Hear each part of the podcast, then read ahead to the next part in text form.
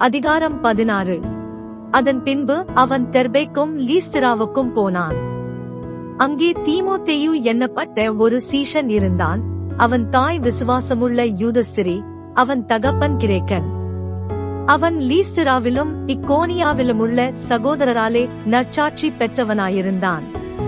அவனை பவுல் தன்னுடனே கூட்டிக் கொண்டு போக வேண்டுமென்று விரும்பி அவனுடைய தகப்பன் கிரேக்கன் என்று அவ்விடங்களில் இருக்கும் யூதர்கள் எல்லாரும் அறிந்திருந்தபடியால் அவர்கள் நிமித்தம் அவனுக்கு விருத்த சேதனம் பண்ணினான்.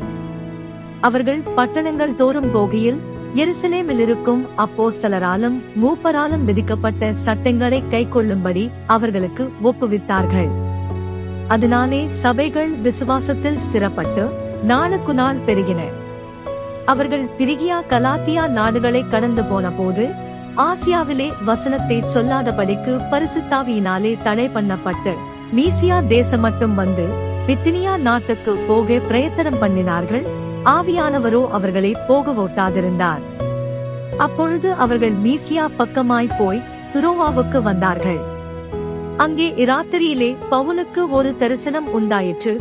அதென்னவெனில் மக்கெதோனியா தேசத்தான் ஒருவன் வந்து நின்று நீர் மக்கெதோனியாவுக்கு வந்து எங்களுக்கு உதவி செய்ய வேண்டுமென்று தன்னை வேண்டிக் கொண்டதாக இருந்தது.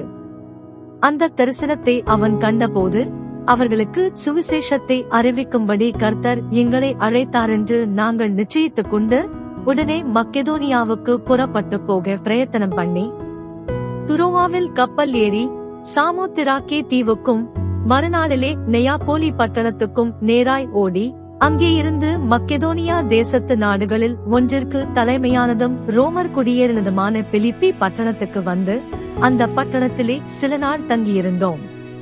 ஓய்வு நாளில் நாங்கள் பட்டணத்துக்கு வெளியே போய் ஆற்றினருகே வழக்கமாய் ஜெபம் பண்ணுகிற இடத்தில் உட்கார்ந்து அங்கே கூடி வந்த ஸ்திரீகளுக்கு உபதேசித்தோம். அப்பொழுது தியத்தீரா ஓராளும் இரத்தாம்பரம் விற்கிறவளும் தேவனை வணங்குகிறவளுமாகிய லீதியாள் என்னும் பேருள்ள ஒரு ஸ்திரீ கேட்டுக் கொண்டிருந்தாள். பவுல் சொல்லியவைகளை கவனிக்கும்படி கர்த்தர் அவள் இருதயத்தை திறந்தருளினார்.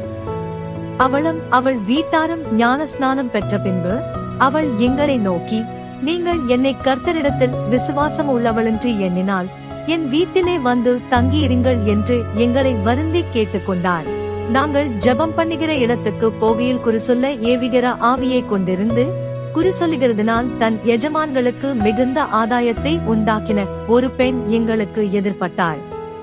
அவள் பவுலையும் எங்களையும் பின்தொடர்ந்து வந்து இந்த மனுஷர் உன்னதமான தேவனுடைய ஊழியக்காரர் இரட்சிப்பின் வழியே நமக்கு அறிவிக்கிறவர்கள் என்று சத்தமிட்டாள். இப்படி அநேக நாள் செய்து கொண்டு வந்தாள். பவுல் சினங்கொண்டு திரும்பி பார்த்து நீ இவளை விட்டு புறப்படும்படி இயேசு கிறிஸ்துவின் நாமத்தினாலே உனக்கு கட்டளையிடுகிறேன் என்று அந்த ஆவியுடனே சொன்னான். அந்நேரமே அது புறப்பட்டு போயிற்று. அவளுடைய எஜமான்கள் தங்கள் ஆதாயத்து நம்பிக்கை அற்றுப் போயிற்றென்று கண்டு பவுலையும் சீலாவையும் பிடித்து சந்தை வழியில் உள்ள அதிகாரிகளிடத்தில் இழுத்துக் கொண்டு போனார்கள்.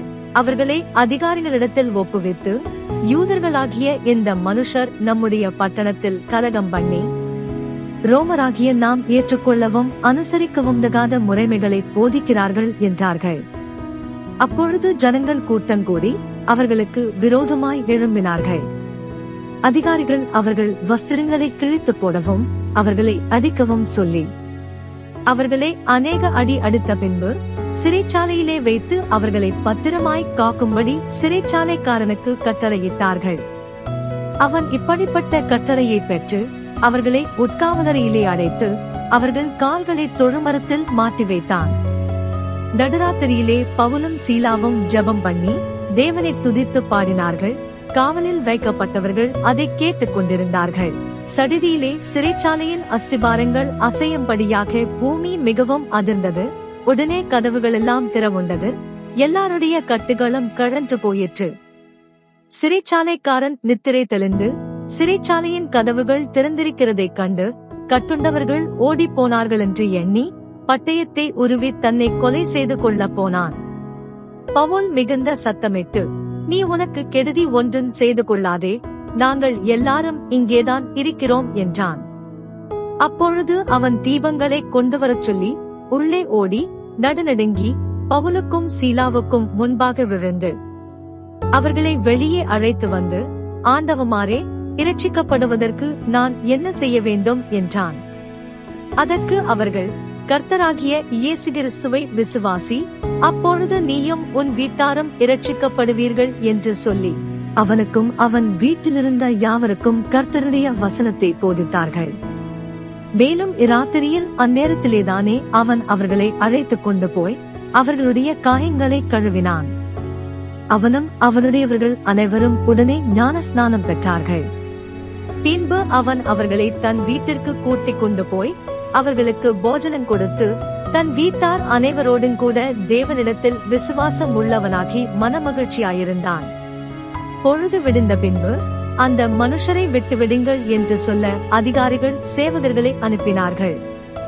சிறைச்சாலைக்காரன் பவுலுக்கு இந்த வார்த்தைகளை அறிவித்து உங்களை விடுதலையாக்கும்படிக்கு அதிகாரிகள் கட்டளை அனுப்பினார்கள். ஆகையால் நீங்கள் இப்பொழுது புறப்பட்டு சமாதானத்துடனே போங்கள் என்றான். அதற்கு பவுல் ரோமராகிய எங்களை அவர்கள் நியாயம் விசாரியாமல் வெளியரங்கமாய் அடித்து சிறைச்சாலையிலே போட்டார்கள். இப்பொழுது இரகசியமாய் எங்களை விடுதலையாக்குகிறார்களோ? அப்படியல்ல அவர்களே வந்து எங்களை வெளியே அழைத்து அனுப்பிவிடட்டும் என்றான். சேவகர் இந்த வார்த்தைகளை அதிகாரிகளுக்கு அறிவித்தார்கள். ரோமராயிருக்கிறார்கள் என்று அவர்கள் கேட்டபொழுது பயந்து வந்து அவர்களுடனே தயவாய் பேசி அவர்களை வெளியே அழைத்துக் கொண்டு போய் பட்டணத்தை விட்டு புறப்பட்டு போகும்படி கேட்டுக்கொண்டார்கள் அந்தபடி அவர்கள் சிறைச்சாலையிலிருந்து புறப்பட்டு லீதியாளிடத்திற்கு போய் சகோதரரை கண்டு அவர்களுக்கு ஆறுதல் சொல்லி போய்விட்டார்கள்.